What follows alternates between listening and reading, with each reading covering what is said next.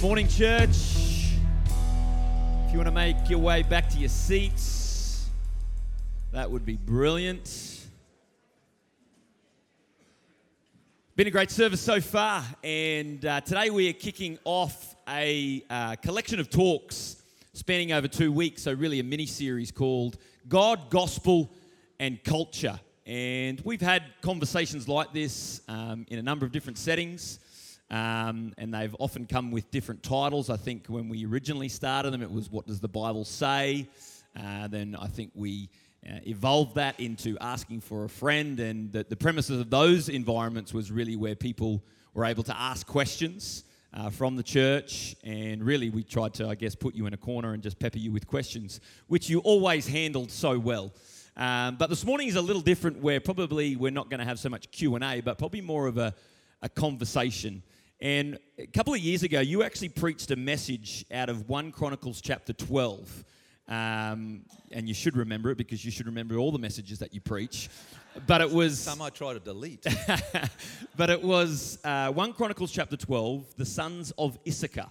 And in one of uh, the chapters of 1 Chronicles 12, it talks about how the sons of Issachar understood the times that they were in and not only, not only that, not only did they understand and have discernment and wisdom for the times that they were in, but they also knew what to do for Israel. And you spoke that into the life of this church, saying that we need to catch that same spirit. That as a church, we need to understand the times that we're in and how we discern and decide what to do. Um, essentially, what that means for me, how I translated that, is you need to have a Bible in one hand and the newspaper in the other to know that we live in essentially a strange new world. We live in a world that is, is, is ever changing. And as people of faith, our foundation is the scriptures, the literal word of God. And, and no doubt you'll want to speak into that in just a moment, which I'll get you to. But part of God, gospel, and culture is throughout our faith journey, this is, this is I guess, a, a belief that I hold, and I'm happy for you to correct me. Will be awkward if you do, but I am happy for you to. Throughout our faith journey, I believe that we constantly need to look at not only the language that we use around theology and faith, but we also need to have some robust conversations about perhaps maybe some things that have weaved them themselves into church culture and Christian culture that we've put God's name to it or we've put the Bible to it, and yet it holds no theological basis.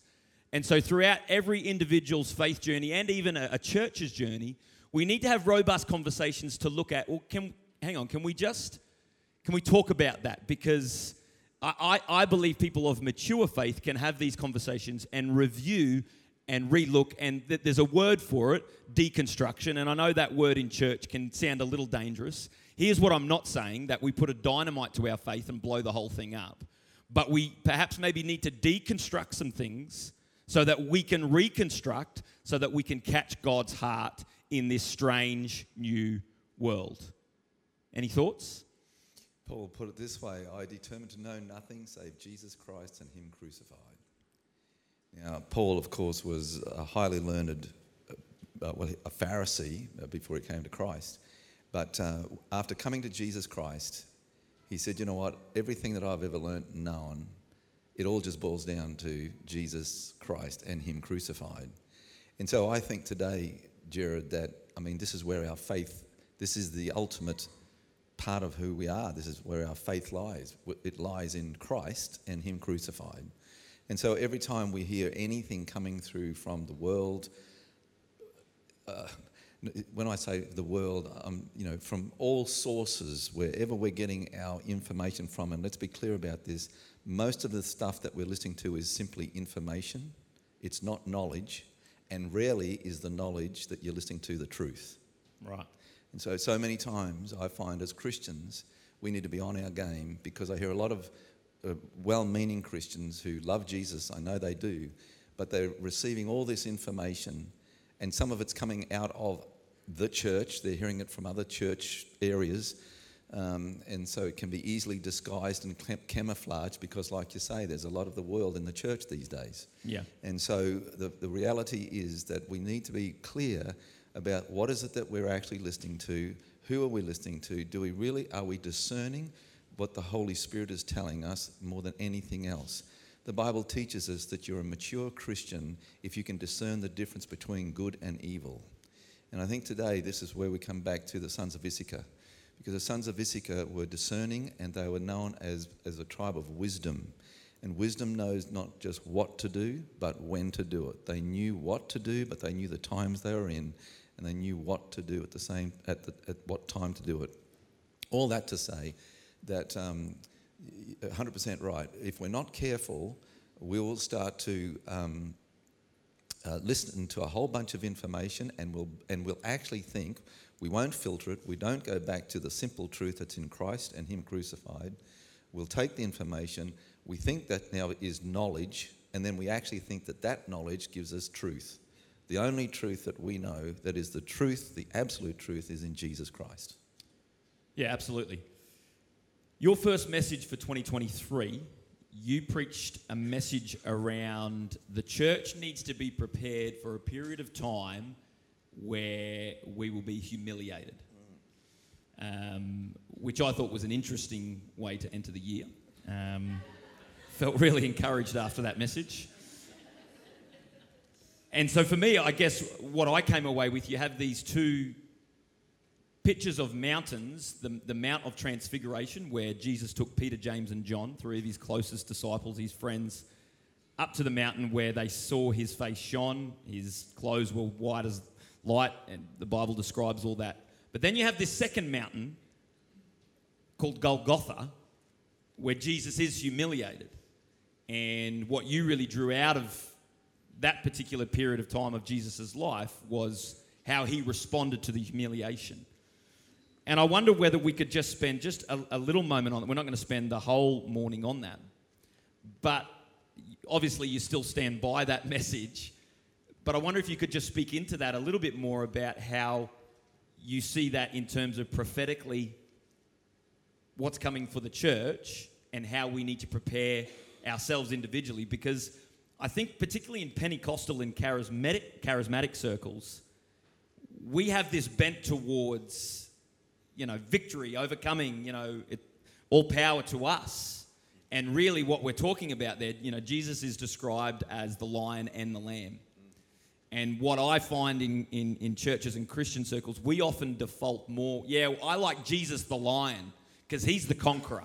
That's the Jesus that I want to worship. Jesus the lamb that was silent on the way to the slab, I don't know about that. I don't know if that's the kind of Christianity that I subscribe to. Yet the Bible clearly describes that's who Jesus, yes, he is the lion, but he also is the lamb. Uh, we're living in the days when we need to follow after the example of the lamb. The lion in scriptures comes after this earth. So he is the King of Kings, he rules and reigns in the millennium, and we will rule and reign with him, and therefore the lion of the tribe of Judah. But whilst we're on this earth now, in the time of the dispensation of grace, we understand that we follow his example as he came to earth as the lamb. And of course, this is like you just said, um, this is hard for human beings because they don't like to be humiliated mm. and they don't, have, they don't like to be like that. But Paul makes it clear in Philippians uh, chapter 2 that let this mind be in you that was also in Christ Jesus. And he goes on to say that, that Jesus, being God, humbled himself, came in the likeness of man and was willing to make himself of no reputation that he would serve. Um, and that, he says, that mind should be in us, that we are not interested in doing anything else but making ourselves of no reputation, wanting to serve, being prepared to humble ourselves. I love what Lani was speaking about. Uh, that, that, that idea of Jesus washing feet. Another great example. We know that the, the cross is a, is a clear example of where there's uh, humiliation on display. He is the Son of God mm. being completely and totally um, uh, railed against uh, in the most dis- degrading and disgusting ways, and yet there he was hanging there for us and, and prepared not to do anything else but to be humiliated for our sakes.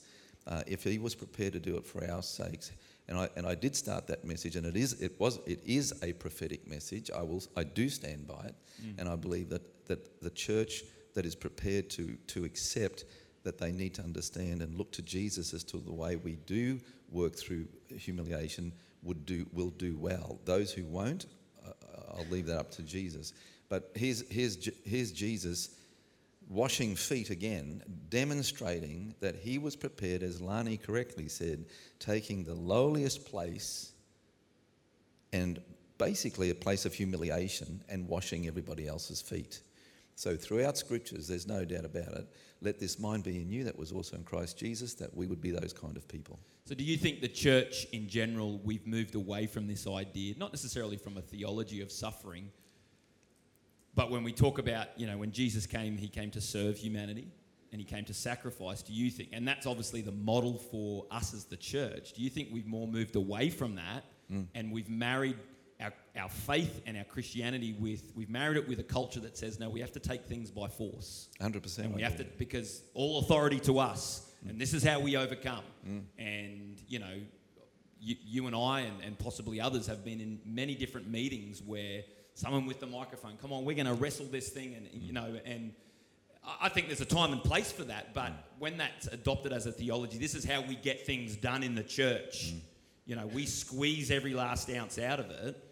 Um, I just don't see that in, in the example that Jesus set. 100% agree. Uh, and I totally agree with everything you've just said, Jared. The, the fact of the matter is that, that we've taken a number of scriptures and we often will use those scriptures, and, and we're all guilty of it, but um, you can take scriptures to, to do it, to read the way you want them to read, and to outwork a, an agenda that may quite regularly not be God's agenda. Yeah. And so the fact of the matter is, um, this whole idea of being humiliated is just not on our agendas. We just, we just, that's not palatable. Um, except that it is, as Paul said, let this mind be in you, which is also in Christ Jesus. You know, testing and the times of trials, um, and I believe the church is in that time and will continue to experience it. Um, but uh, uh, the dialogue between um, Peter and Jesus um, always, I love just going back over it because, you know, Peter was talking to Jesus and said, Oh, Peter, Jesus, you don't have to go to the cross. And Jesus uh, replies, Satan, get behind me. And, and then he goes on to say, Peter, Satan has desired to sift you, but I have prayed for you. And I've always thought about that and thought, well, if I was Peter and I heard Jesus say, Satan has desired to sift you, but I've prayed for you, that that would mean that, that Jesus has said you can't, told Satan you can't sift him. Yeah. And, uh, and yet, what do we hear Jesus says, say? He says, I have prayed for you um, that your faith will not fail. But he didn't say, I've told him you're not, he's not allowed to touch you. Now, the church, I think, typically, that's where they, they what they think. They think, well, Jesus is going to pray for us, and we, he's, he's going to stand there for us, and he won't let anything happen to us, and we're not going to be tested, and we're not going to be sifted. Well, Jesus was quite happy to be sifted himself, and he was quite happy to allow Peter to be sifted. And I believe Jesus is interceding for us, and is praying for us, and is our advocate, and is our mediator, and is our high priest, um, our soon coming King. But at the same time, what he's praying for us for is that our faith would not fail through periods of trials and tribulations where we are going to, uh, I believe, have to have the same mind as he had in periods of, hu- of humiliation. I think it speaks to also how we, as people of faith, approach the scriptures. And often, you, you've made the statement before we don't read the Bible, the Bible reads us. Another way to put that is I think sometimes we see things as uh, not as they are, but as we are.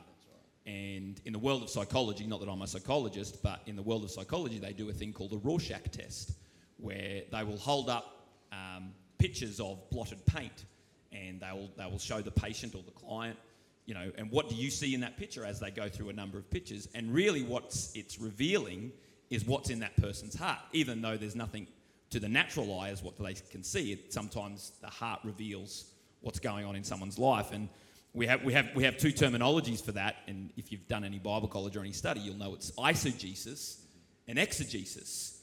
And often, what we do when we open the scriptures and we come from an isogesis, iso being the, uh, I guess, key little phonetic there, is we're taking our worldview, our values, our understanding, the way that we see the world in, uh, as a 21st century Christian, and, and essentially what we're trying to do is force our ideals into the scripture and say, well, that's what it means. And really, you could take any scripture out of context and make a doctrine out of it. You know, if you wanted 300 wives, read about Solomon. There you go. You know, you've got a doctrine on 300 wives. Not that you'd want to, but you just because you know, you know, yeah, you know. And then we have we're just we're just going to backpedal really quickly. Um, and then we have exegesis. And exegesis is where we're actually trying to discover the original intent of that scripture. And I find that when we, we move away from the heart of Christ and the heart of God and the character and nature of God is because we've come to the scriptures with an isogesis posture. Well, this is what I want to see in the scriptures. I don't want to see Jesus the Lamb, I want to see Jesus the Lion. I'm a conqueror, I'm a warrior, and I'll take it by force. And so we have this tension that always exists, and it's really important that we get the right posture when we open the scriptures, otherwise, we're going to miss it. Uh, let me just quickly pick up on the idea that Jesus is the lamb, and I believe lamb and lion, and I've just qualified where the actual lamb and lion is. But Jesus, as the lamb, also had a lion heart. Yeah. Remember that. Because we can we come as lambs, but it's what's going on inside my heart, right? right. Yeah. And so I'm a I'm a lion at heart, yeah. but I am a lamb, as I believe he demonstrated to us. It's important to know that. Um, uh, but this whole idea, um, I, what was what was the question?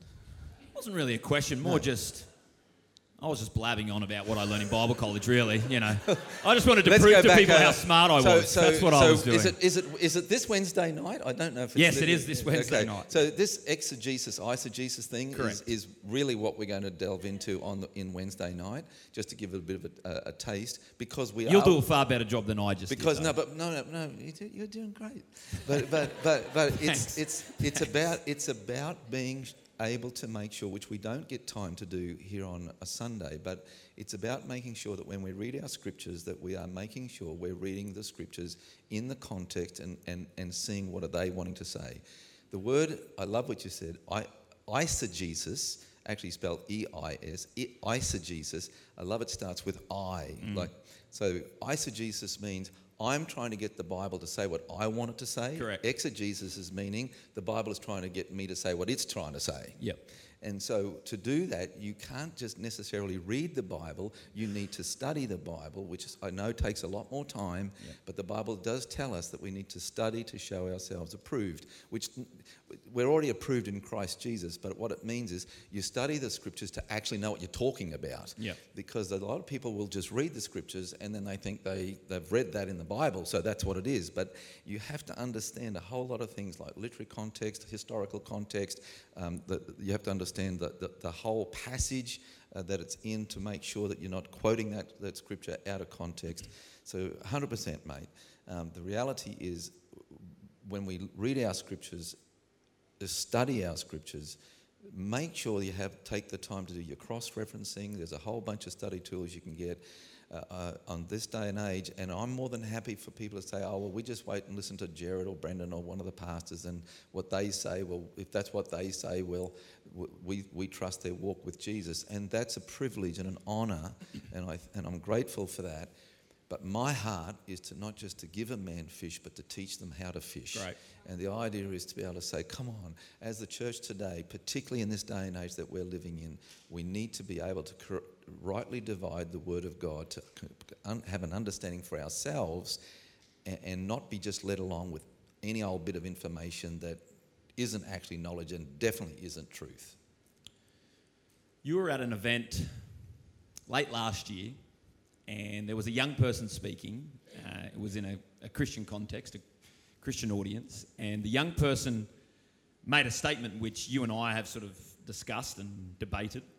And they were talking about as young people, but certainly also as the church, we need to pe- be people that fight for the truth. And you left that event feeling a little uncomfortable, if I could use that word, with that kind of language. And I wonder if you could explain why. Thank you. Uh, yes, I was. I, I remember that vividly, and it was a time when I had heard a young person who was really a, a, a, young lady. She spoke exceptionally well. She was speaking to an audience of, I would have thought, about a thousand people. Could have been 800 to a thousand, but uh, w- very uh, well spoken and articulate, and, uh, and I enjoyed listening to her. But she made just one statement, um, and she said, You know, as young people, we need to understand the kind of world we're living in, and we need to learn to fight for our faith. Now, I'm, I'm pretty sure it was fight for our faith, it might have been fight for our truth. For, for the truth, and it could have been that one rather than the faith. But either way, as I heard that statement in my spirit, I know the Holy Spirit spoke to me so clearly in that moment and said, This is, this is where we have an issue. And I want all of our young people, particularly, but all of us here to understand. There's nowhere in the scripture that says we've got to fight for, our, for the truth, for the faith. It says we've got to stand for it. Right. Did you hear it? Stand for it. We don't have to fight for it. See, G- Paul said, um, I have fought the good fight. And everybody thinks, well, see, we've got to fight. No, we don't have to fight. He was talking about the inner fight, the inner fight, his own personal inner fight. And of course, we all understand the fight that is between our spirit, our soul, and our body. And that's a fight that goes on and on and on. He talks about the war that goes on within him. So, wherever you hear that, it's all about that inner fight that we're all working through, where our spirit is to be the captain of our soul and our body. But at the end of the day, because faith in particular is a gift, you see, faith is given to us as a gift. We did not bring faith to the table. That's, what, that's, that's where I, I find so many uh, beautiful Christians, they, they actually feel that when, when they came to Jesus, Jesus uh, you know, did everything on the cross, and by his grace, he has now come and offered everything he did to the cross to them, but they had to bring the faith to believe. The reality is, we didn't even bring the faith. Yeah. The Bible says that by grace, through faith in Christ alone, the whole part of the, of the salvation plan is by grace, through faith in Christ alone. Everything comes from God. The grace comes from God, Christ alone comes from God, and the faith comes from God. Um, and so when we come to Jesus, what actually happens is because we have a genuine inquiry, he sees that, that, that heart that genuinely inquires. The Bible says, if you draw, draw near to me, I'll draw near to you.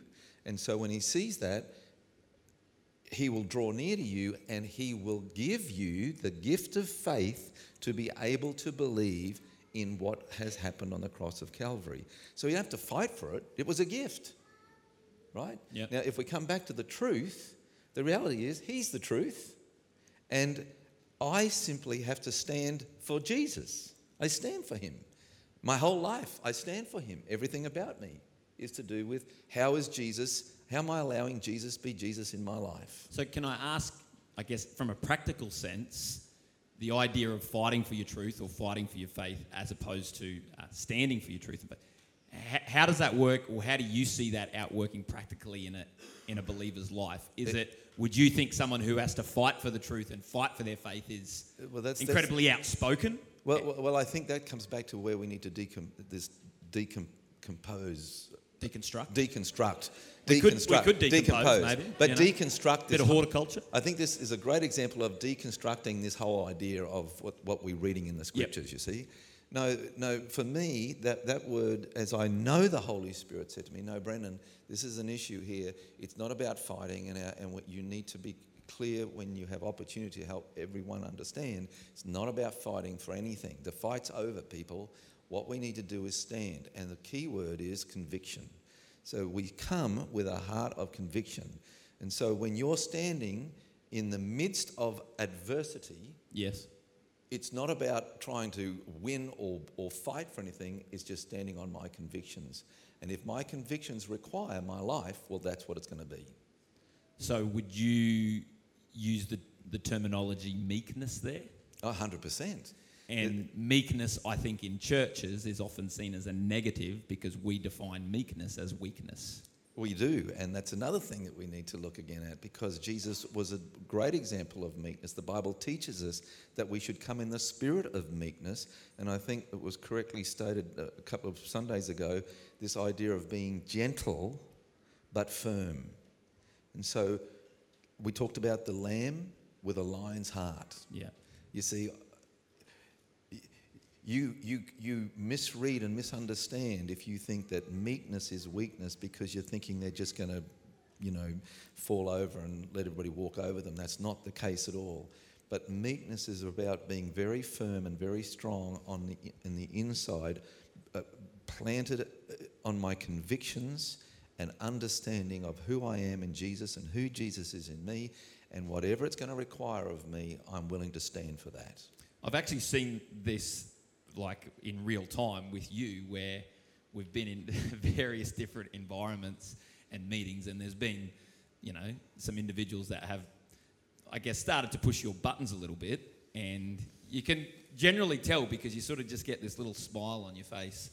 And it's like here we go. Get the cameras out. This is about to be a bit of fun. And, it, and you sort of it's like you, you bend but you don't break and so you sort of allow it to go a little bit further, a little bit further, and they, they just keep going, and you know they're thinking they're running the show, and then all of a sudden they'll get it sort of gets to a point of no return, and then you're like, and that's the point where you're like, no, we won't be doing that, and it's for me that's meekness because it's sort of like you've you haven't shut them down completely, you've you've, you've been gentle, but you haven't moved from your convictions. Thank you. So whenever you get that little smile from Pastor Brendan, you know you're in trouble. All right, just get out of there. All right.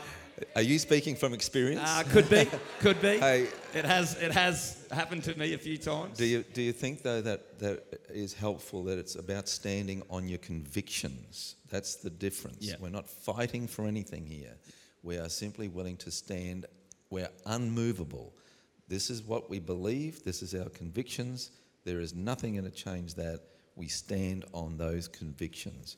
I honestly believe that a world today it, it, speaks louder to a, an unbelieving world today to see men and women of faith who will just simply stand without having to fight, but just stand on their convictions and, and meekly. Yeah. Um, we're, we're quickly running out of time, and I don't necessarily want to move this into a political discussion, but the last three years, the landscape, not just of this country, but the world has dramatically shifted with a global pandemic.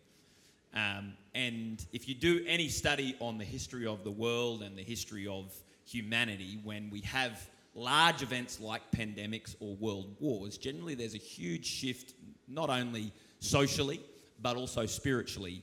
And, you know, we've been talking this morning about how we um, stand for the truth rather than fighting for the truth. We've been talking about how looking at Jesus as a lamb with a lion's heart and what I, I guess, have discovered, again, don't want to turn this into a political discussion, but what I have discovered in, in, a, in a lot of different settings is where the church has somewhat married nationalism, if I could say that, um, and also theology, and they've married the two together and they've blended the two and really have taken the approach of we have to fight for our rights. And, you know, I am, I don't know about you, but I am grateful that we live in a democratic nation where uh, we still have free speech uh, and we can still vote uh, people in and out. Um, but I just wonder whether we could just probably finish because we do have two weeks of this um, and we will continue the conversation next week. But I just wonder whether you could just speak into quickly how, when we have major events in the world and how it, it can often shift people's theology and it gets married with pop culture. It gets married with a whole bunch of different stuff, and we actually move away from the original intent of the scriptures. Uh, you correctly stated that we are a de- democratic nation, and we're grateful for that. But never forget, we're not a theocratic nation. And I think that's where the church sometimes gets a little bit messed up. They think that we are a, theo- a theocratic uh, uh, nation, um, meaning a, we are one that's based on God, and that's not the case anymore. We're a democratic nation. We're very grateful for that.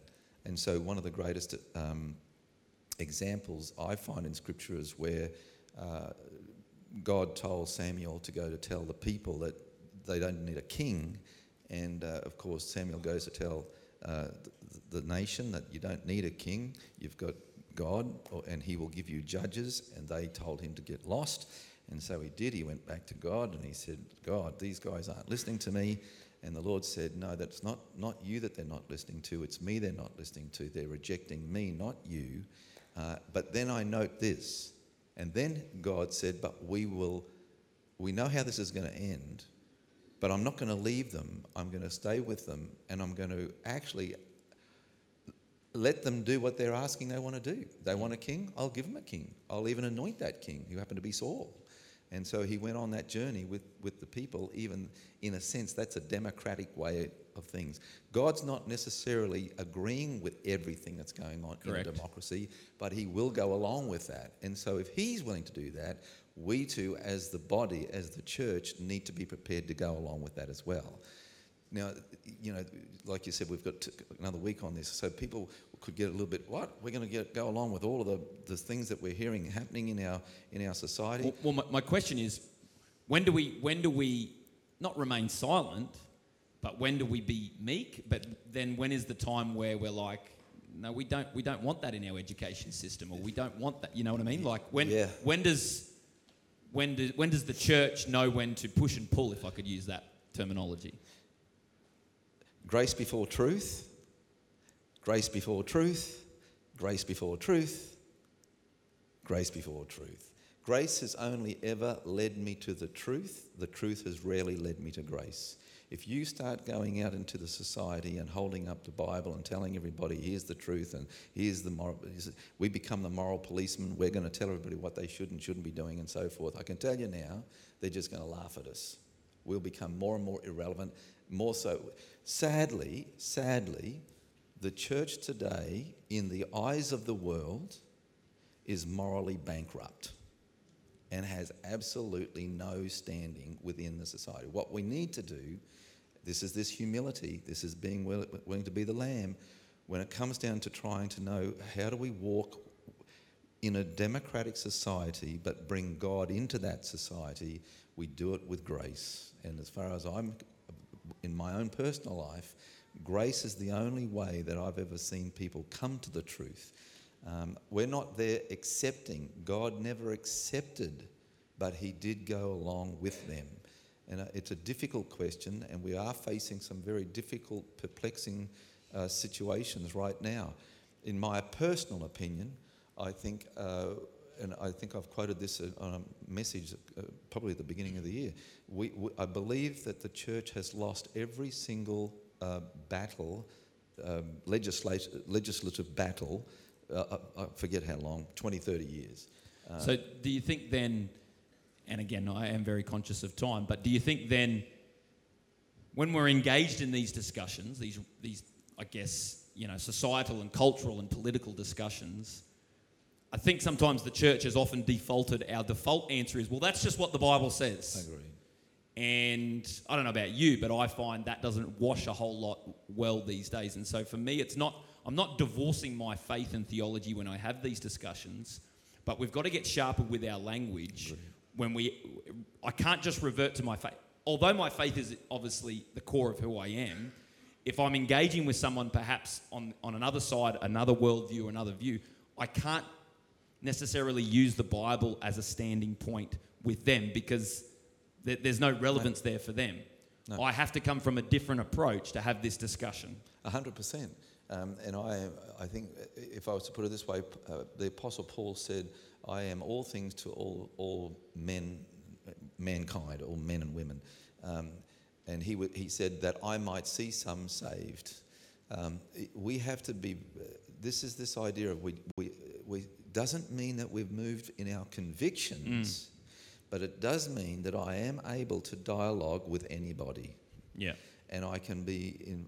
I, I, I love the way that we look at the Queen of Sheba. The Queen of Sheba heard about the King Solomon in her land, and she came to him, and the Bible says that she asked him hard questions, and the way he answered them must have been in a way that she felt that she was safe with him, Yeah. because the Bible then says that she told him everything that was in her heart. Yeah. And I think that's who we that's our blueprint in civic, and I think that's what we need to be doing more and more of.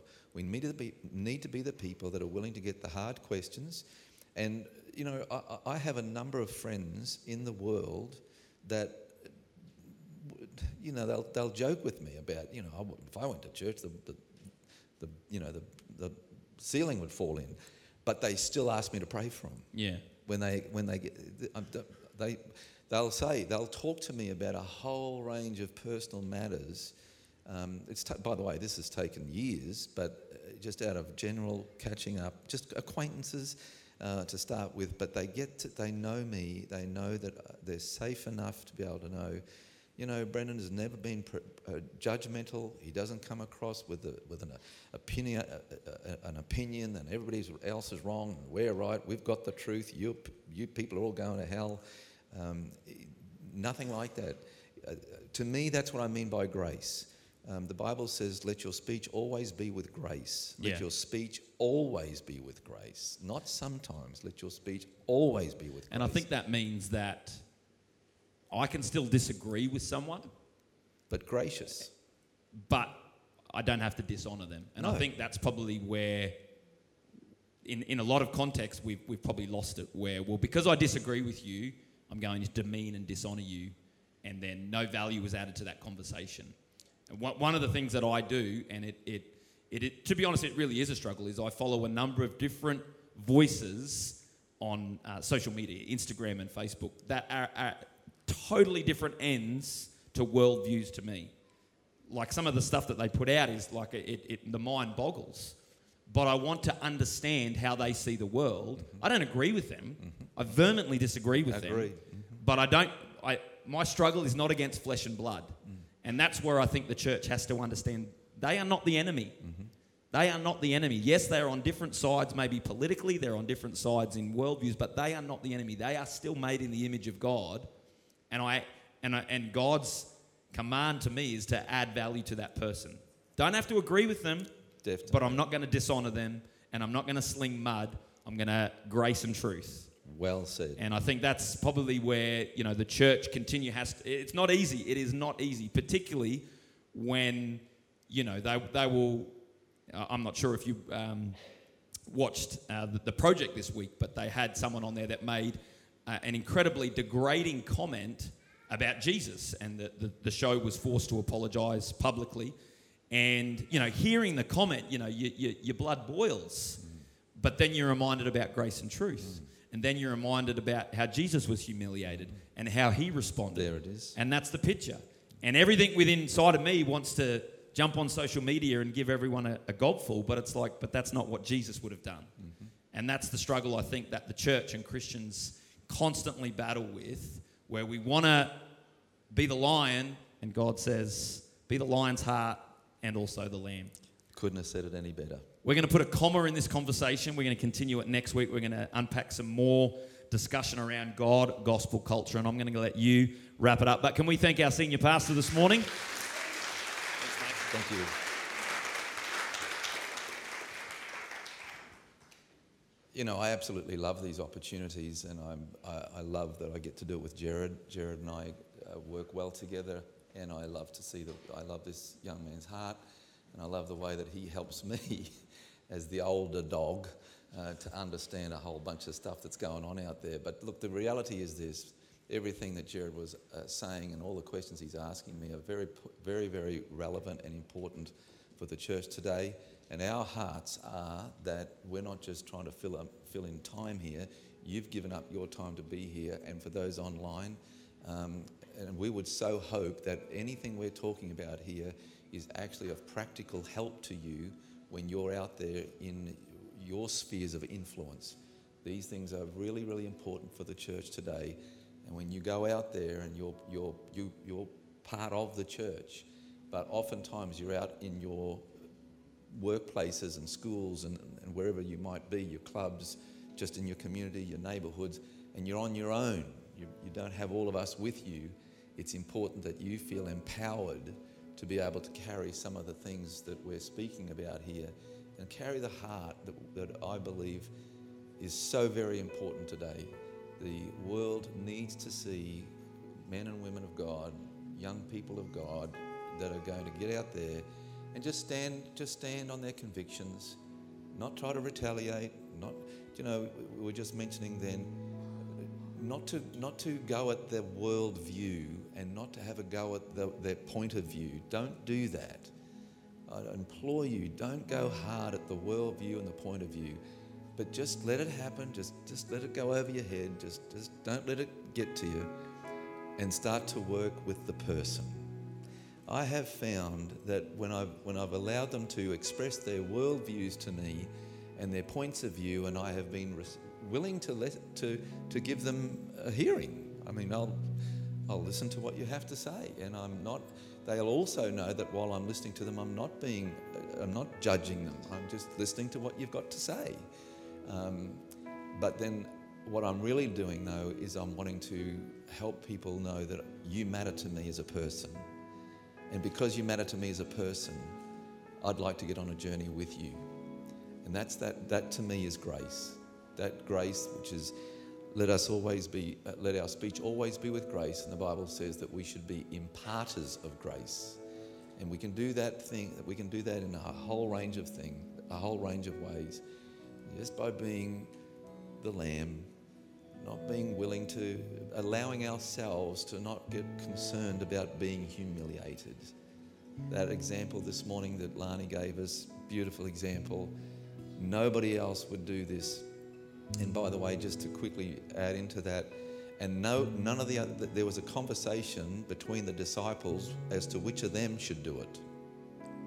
And none of them would do it. And then Jesus says, I'll do it. He, because they didn't want to be humiliated, he was willing to be humiliated. So there's so much in that for us today.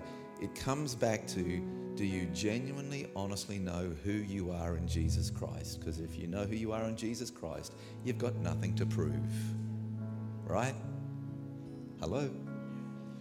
Our Father, we've come this morning not just to hear two men speaking, but to hear you speak.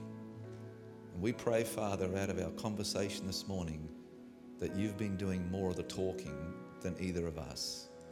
That you're speaking to your people, you're speaking to your church, you're helping to position us in a way that we will be the most effective we can be. Lord, we, we still believe the fields are white under harvest, but we understand, Lord, that there, is, there are different ways of going about that harvest. Help us to be wise in the way we do that in Jesus' name. And every heart said, Amen and amen. The team is going to lead us with one last song.